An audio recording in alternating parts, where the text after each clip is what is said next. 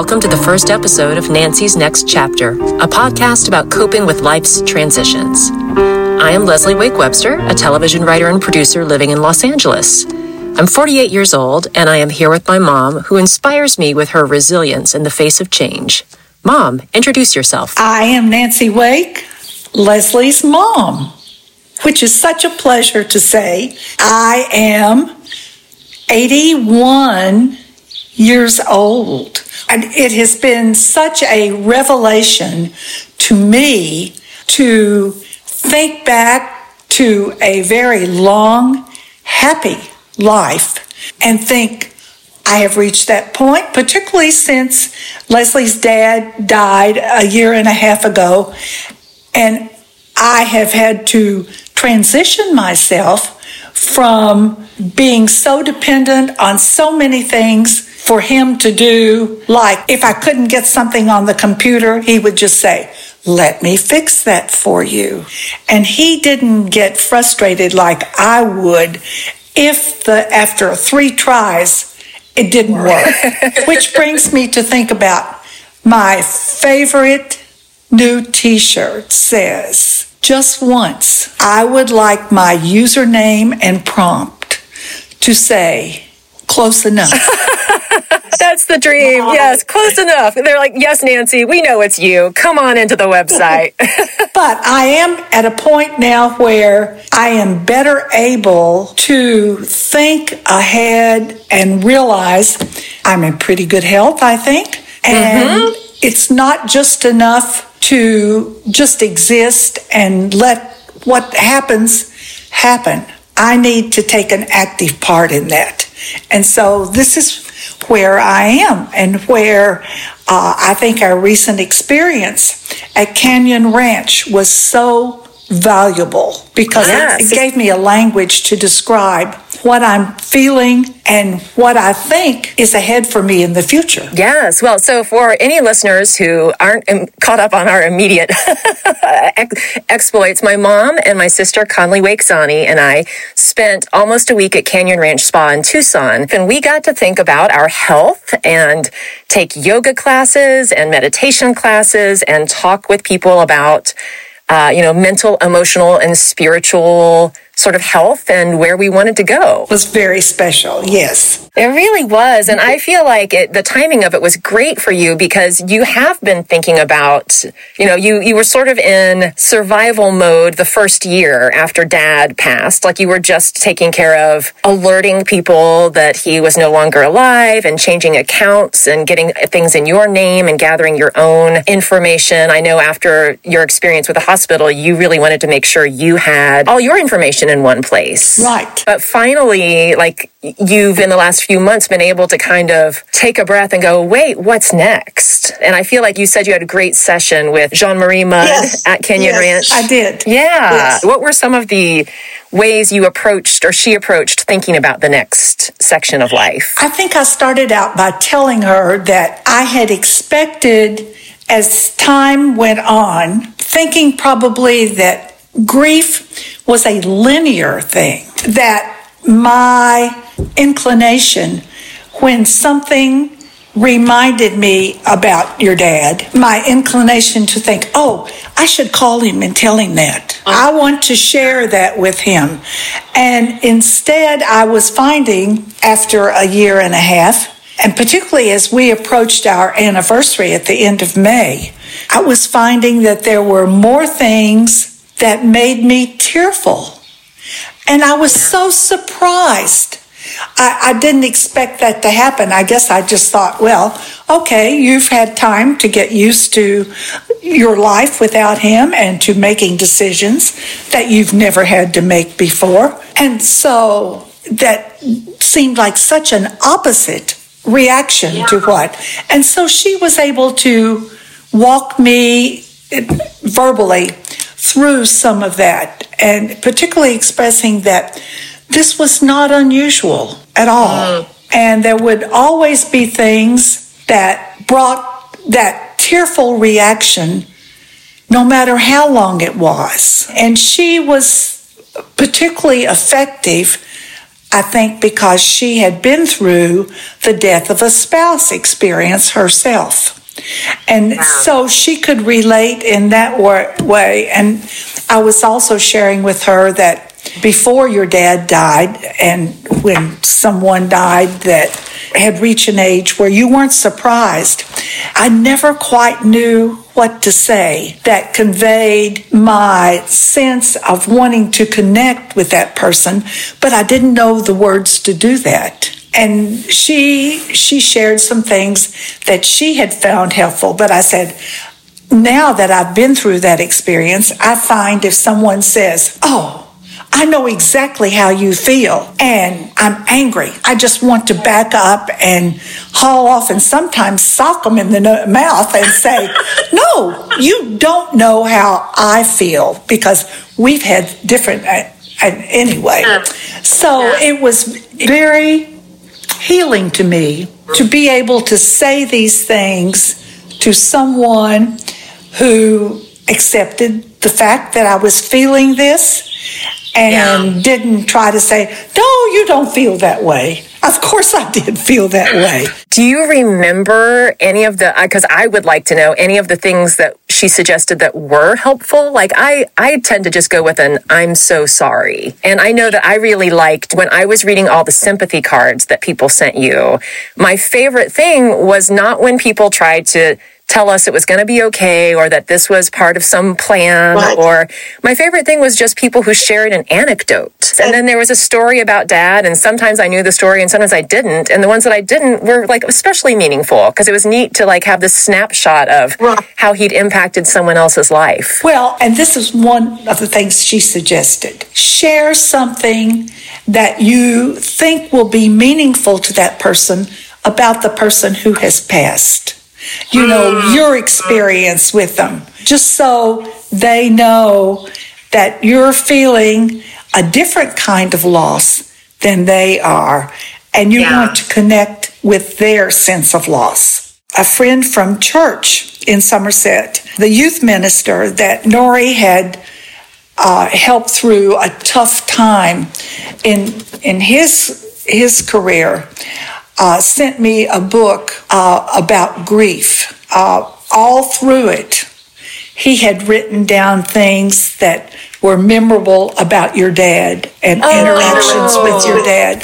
And I treasure that to this oh, day. I love that. So while you're reading the yeah. book, every now and then there's a handwritten memory. Oh, like every three or four pages, there's a note saying, Nori helped me with this. So, in this podcast, we talk a lot about transitions, and losing a spouse is supposed to be the most stressful thing you can undergo and probably the biggest transition in a person's life.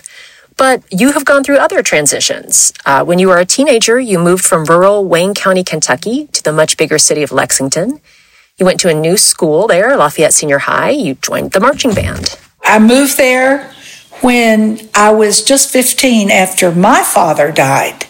And my mother packed up her four daughters and moved to Lexington, Kentucky. And uh, so I finished high school there, and that's where I met your dad. It was my senior year when he came in with his trombone ego and said, and said I want that chair. Because you were first chair, right? You were first chair of the I trombone. was first chair at that time. Yes. yes. This tenth grader shows up with this ego and wants your seat. And does he challenge you for first chair? Was that how it went? A oh, musical he challenge? He did. Yes, he did. And you each was it like when I was in high school and we had challenges? I should also put in that I also played trombone. I think partly because I always secretly believed I might meet my future husband that way. that did not work out for me.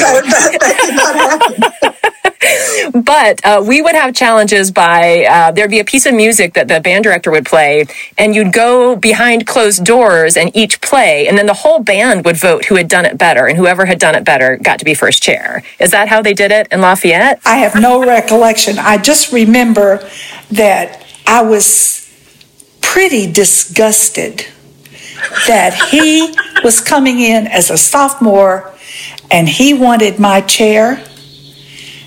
And lo and behold, he got it.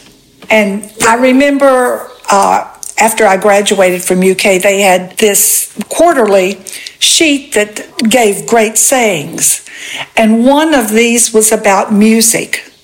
Uh, and one of the things that I still remember, and I have it posted up in the office, is music is the only language in which you cannot say a mean or sarcastic thing. Oh, that's lovely. And the other thing that just really spoke to me was by a conductor, and I can't remember the name of the conductor, but it said, he said, never look at the trombones. You'll only encourage them. that reminds me of another incident that happened that first, my senior year in your dad's uh, sophomore year.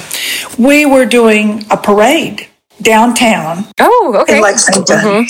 And uh, we were all in line, and I can't remember what the piece of music was.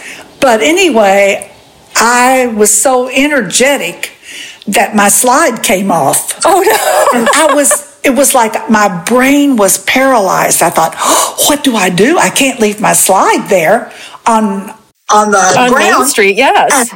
Your dad rescued it Oh. he got out of line and, and brought it to me. And he oh. didn't didn't give me a hard time. He just smiled and said, "I think you want this." That is really charming. Isn't that amazing? That was really hard to be very, Very angry, angry with him. Well, did, did he leverage that into a date? I forget. Did you all go on dates in high school or did he just pine after you? oh gosh, uh, we went to some at sock hops. This would have been in '59. Yes. Well, uh, speaking of sock hops, I remember you saying that dad was a pretty confident dancer. Oh my gosh, he he was a show off dancer. He loved to dance and he would make up interesting moves and I felt so out of it coming from a small county rural background. Ground. Yes. I don't think we even had heard of sock hops in Wayne County, Kentucky. So we decided to call this podcast Nancy's Next Chapter because there are lots of different chapters in life. But it's also appropriate because you love to read, Mom. Do you have any literary recommendations for us this week? I just finished a great book. And Oh. you may oh. want to cut this out. Well, that's okay. Wait, we'll, we'll, we'll- let's talk about everything and we'll cut what we need to cut. Okay, but I want you to get this book. Oh, okay. What is it? It's called 800 Grapes. Okay, I'm writing that down. And the author is Laura Dave. This is about a family and the father's vision of how to make great wine. And that's where that's where the 800 grapes. Oh, okay. I, I'm going Um, to pause to provide some context again for, for listeners who, who may not know our entire life story. Um, back in Kentucky, about 15 years ago, my dad, Nori, decided that he would like to grow grapes and make wine. Uh, and uh, this was part of his Oh, vision for. He thought, you know, Kentucky could be a great wine growing region. There are actually a lot of wineries in Kentucky. Um, but what was tricky about dad deciding to do this was that he lived in a dry county where it is illegal to sell or buy alcohol. And so in order to achieve his vision of a winery, he had to have a, what was it, a petition for a special election? Anyway, it was He had to petition. it was quite a to do and a lot of people were very much in favor of this. They liked the idea of being able to have alcohol in the county. And then a lot of people were so against it that I think they were preaching against him in the churches, right? They were. Yes, they but were. so 800 grapes would be especially meaningful. Okay, I interrupted you in your uh, summing up of 800 Well, I was just going to read you this preface. You have to grow about 800 grapes to get just one bottle of wine. Mm. If that isn't an argument to finish the bottle, I don't know what is. And the quote is by Anonymous, but that's part. This is a lovely story, and it's more about family dynamics than it mm-hmm. is about anything else. So I highly recommend, and don't start it on a day when you have appointments or other things that you need to do because you will want to sit down and not stop. I read it in one oh, afternoon. Oh, it's a page turner. Okay, that, oh, I love Oh, that. it Sounds like a great, a great book to take to the beach or out to your hammock. And Oh my gosh, yes, it is. So, I think the last segment I was thinking we should do is uh, is about your next chapter and the as you and I were talking at Canyon Ranch, sort of the various things that you are thinking about. Um, for example, I know you were thinking about maybe trying to find a volunteer activity. Right. because you wanted to do something where you could have an impact outside of the house. Right? Is that is that accurate to say you wanted to like do something where you felt like you well- were making a difference? just create something for someone else besides just thinking about what I need to do for myself personally. Mm-hmm. And I realize I have an impact on Conley's life. Yes. And you know, and and I hope to some extent, although it's hard to tell on my grandson's life. Yeah, and, and we should also again explain. Uh, my sister Conley, her husband Mike, and their two sons Wake and Wyatt live four doors down from my mom uh, in Rhode Island. So you Right. you all have a lot of meals together. You do about half the cooking, and you are often the carpool chauffeur. Although less so now that your oldest grandson is driving. Right. Oh, one of the things that I want to do i- is be more outreaching in terms of volunteering to do something that will have an impact, hopefully for good, on someone else's life. If nothing more than to just create some pleasure.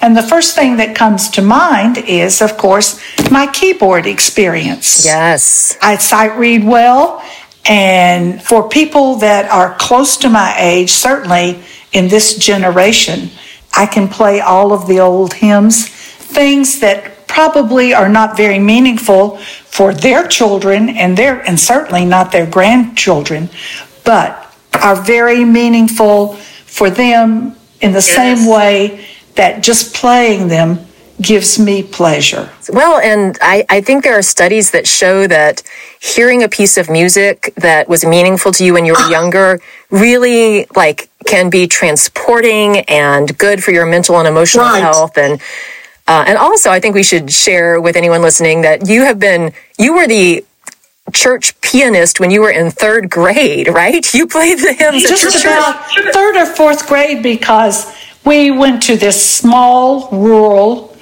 Baptist church. And I can't remember what happened to the regular pianist there, but they needed someone who could, and I had just started lessons.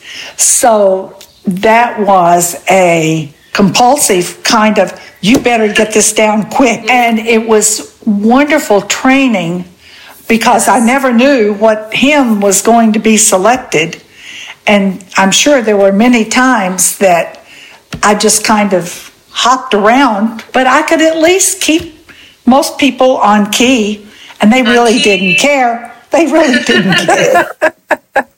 Oh, That was a, a great learning experience. Well, I think that's such a good idea and a good. We we were drawing sort of a Venn diagram of this at Canyon Ranch. Of that's a great Right. intersection of your your skills and things you enjoy and something that is could fill a need and provide something for other people. Right. So those key, are the key words that I think I I went to Canyon Ranch. You know, I want to do something that provides something for other people, not just myself. Well, Mom, I think this has been a good first podcast, and we should wrap it up. oh, up. I'm glad you think so. Yes, This Is, Lesley, I love our conversations. I do too. You know so much. well, now you know how to do this too. Maybe after about 10 times, I will remember how to do all of this. well, that was already very successful. We activated voice memos. Thanks for listening to Nancy's Next Chapter. If you'd like to get in touch, you can email us at nancywakepodcast at gmail.com. That's N A N C Y W A K E podcast at gmail.com. We'd like to thank Peter Schlosser for editing and producing this episode. Our theme music is the song Beautiful Dreamer, written by Stephen Foster, played by none other than Nancy Wake herself.